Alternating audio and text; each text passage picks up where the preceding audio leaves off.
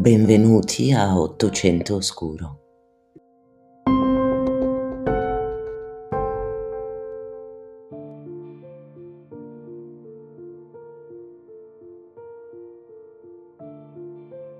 Ci troviamo nella Georgia di metà Ottocento, periodo in cui si registrava un picco nell'utilizzo di schiavi di colore per la coltivazione delle vaste piantagioni statunitensi. Il protagonista della nostra storia è figlio di un proprietario terriero e il suo nome è Thomas G. Woolfolk. Nato il 18 giugno 1860 nella contea di Bibb da Susan Moore e Richard Woolfolk, suo padre aveva una tenuta che comprendeva una piantagione di cotone di oltre 350 ettari. Il nonno paterno di Thomas era stato a sua volta un potente uomo d'affari che a inizio Ottocento aveva acquistato molte terre e aveva mandato i suoi figli a studiare. Richard infatti si era laureato nel 1854 all'Università della Georgia, sposandosi poi quello stesso anno con la moglie Susan, la quale era originaria di Athens nella contea di Clark. Thomas era il loro terzo figlio e aveva due sorelle maggiori. Poco dopo la sua nascita però la madre morì e venne sepolta nel giardino della tenuta. Il bimbo ancora in fasce, insieme alle sue sorelle, fu mandato a vivere con una zia materna ad Athens, la signora Crane, che si occupò di loro per qualche anno. Il padre di Tom, uomo d'affari e proprietario molto rispettato, nonché ex capitano dell'esercito durante la guerra civile, si risposò nel 1867 con Mattie Howard, e poco dopo Tom fu richiamato alla contea di Bibb per vivere con suo padre e la matrigna nella tenuta di famiglia, per la cui piantagione lavorava una nutritissima schiera di schiavi di colore. La vita familiare riprese e il severo Richard ebbe altri sei figli dalla nuova compagna, due maschi e quattro femmine. Alla tenuta viveva anche una vecchia zia della moglie, mentre nelle vicinanze, anche se ovviamente a debita distanza, stavano le capanne degli schiavi. Tom Woolfolk, fin da piccolo e sempre più mentre cresceva, aveva dato segni di irrequietezza, crudeltà e squilibrio. Scostante, aggressivo, litigioso, irascibile. Era tendenzialmente evitato da tutti. Chi lo conobbe lo definì un tipo astuto, dissipato, senza scrupoli e anche una persona perversa, ostinata, strana, facilmente irritabile. Odiava la matrigna e andava spesso a visitare la tomba di sua madre. Beveva superalcolici in continuazione e si rivolgeva a tutti con parole volgari, spesso di proposito, a mo' di provocazione. Ai tempi però non si dava più di tanto peso al carattere, soprattutto se riferito a un ragazzo bianco e di ricca famiglia ma per farvi capire la gravità della situazione, ripercorriamo i pochi anni caotici della sua giovinezza prima dell'evento catastrofico che lo porterà alla condanna a morte, seguendo passo passo tanti piccoli ma sintomatici eventi che possono darci il metro di quanto dovesse essere difficile, respingente e fallimentare in ogni sua azione. Intorno ai vent'anni lasciò la casa paterna, prima affittando una piantagione, poi, in breve tempo, abbandonandola per aprire un negozio di alimentari e liquori a Macon. Fallito anche quel progetto, cercò fortuna in Texas, dove sparì per qualche mese per poi tornare al mercato di Macon con alcuni cavalli, dicendo di aver fatto il cowboy e cercando invano di rivenderli. Provò poi ad aprire un altro store, si suppone con l'aiuto del padre, ma anche quell'attività fallì. Spesso andava a trovare sua zia, la signora Crane, che riferirà delle sue strane abitudini e dei suoi comportamenti bizzarri. Sembrava una creatura selvatica in gabbia, disse. Camminava tutto il tempo avanti e indietro per le stanze mentre era in casa. Teneva la lanterna accesa tutta la notte e spesso diceva frasi incoerenti. Iniziava con un soggetto e finiva per parlare di tutt'altro. Diceva spesso di come tutti ce l'avessero con lui quando vedeva due persone parlare, diceva che sicuramente stavano confabulando contro di lui. Portava sempre una pistola con sé.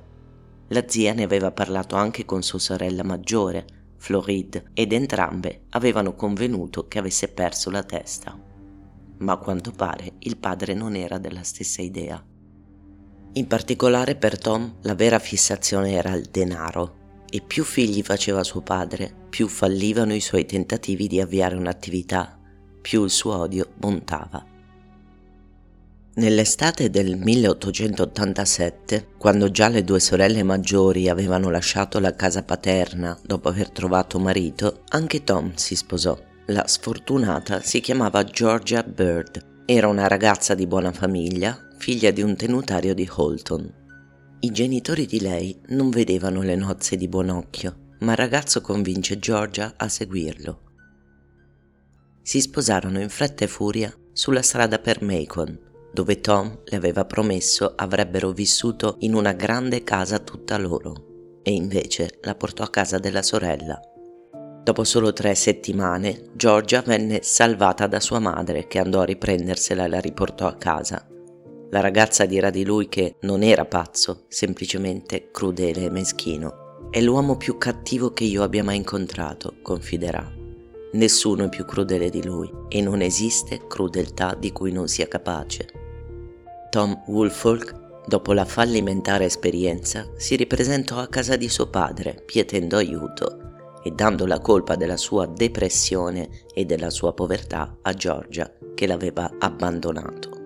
Il padre Richard gli concesse un'occasione, dicendogli che poteva restare con loro. Lo avrebbe pagato 9 dollari al mese per aiutarlo nella piantagione.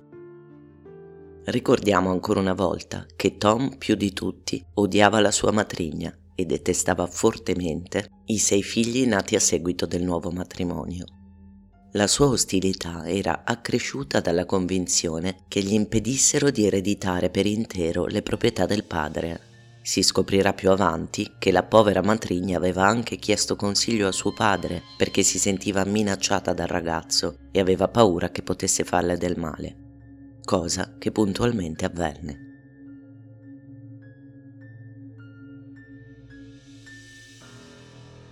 Tra le 2 e le 4 del mattino di sabato 6 agosto 1887, a meno di un mese dal suo rientro a casa, la furia di Tom esplose. I nove membri della famiglia Woolfolk furono brutalmente assassinati a colpi d'ascia, uno dopo l'altro. Il padre Richard, 54 anni, la matrigna, 41, i loro sei figli, Richard Jr., 20 anni, Pearl, 17, Annie, 10, Rosebud, 7, Charlie, 5 e la piccola Matty, di soli 18 mesi morì anche la signora Temperance West, zia della signora Woolfolk, di 84 anni.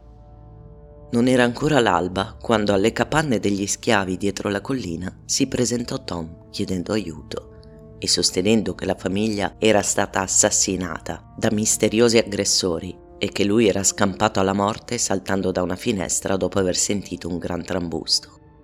Affermò di aver aspettato che tornasse silenzio e di essere poi rientrato in casa, spostandosi da una stanza all'altra per controllare e accertarsi che qualcuno potesse essere ancora vivo. Disse di aver sentito gli assassini, a suo dire appunto sconosciuti, uscire dalla strada sul retro, sbattendo il cancello del recinto dietro di loro. Poi si era lavato alla belle meglio e aveva gettato i vestiti macchiati di sangue in un pozzo. Una storia senza senso. Fu dato l'allarme e nel giro di poche ore diverse migliaia di persone si precipitarono a casa Woolfolk. Sul posto arrivò anche il coroner e ovviamente i sospetti si concentrarono immediatamente su Tom. Aveva macchie di sangue non solo addosso sui vestiti, ma anche nelle orecchie. C'era un'impronta insanguinata sulla sua gamba si comportava in modo strano, non mostrando alcuna emozione per la tragedia appena occorsa e apparendo più apprensivo che addolorato. Anche la spiegazione del motivo per cui lui solo era sopravvissuto sembrava improbabile. Non c'erano prove di affrazione o di furto. Lo sceriffo trasferì subito Tom in prigione perché la folla inferocita voleva linciarlo sul posto. Questi omicidi elettrizzarono la Georgia e l'intera nazione, furono oggetto di un'immensa copertura mediatica. Apparve anche un articolo sulla prima pagina del New York Times il giorno successivo.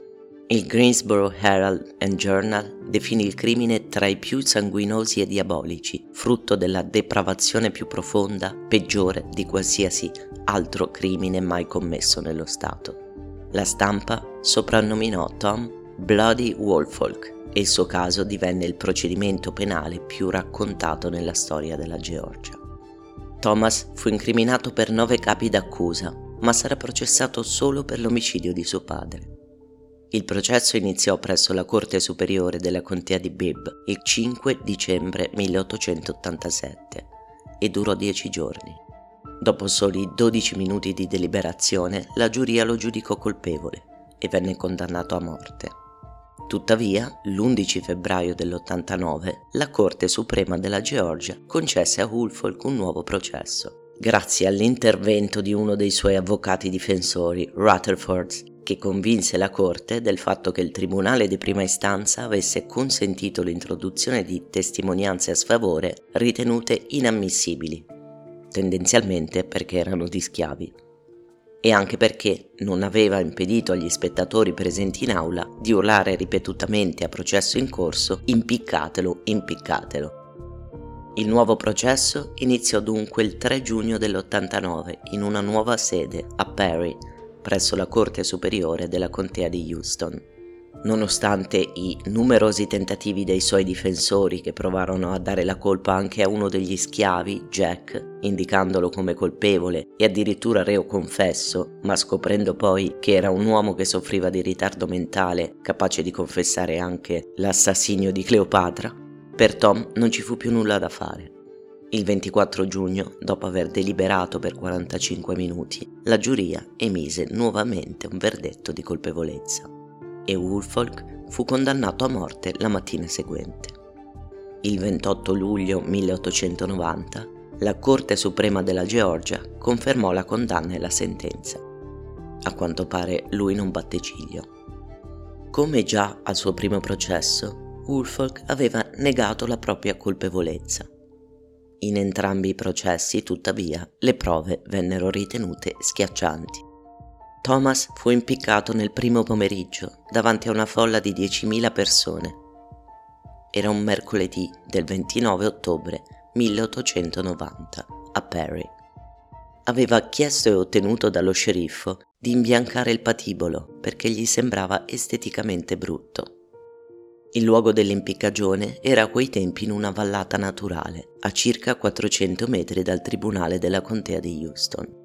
Mentre era sul patibolo, Woolfolk professò per l'ennesima volta la sua innocenza, con tono piatto, senza alcuna emozione, quasi stesse recitando una filastrocca. Al momento dell'apertura della botola, il suo collo non si spezzò, ci mise oltre dieci minuti a morire.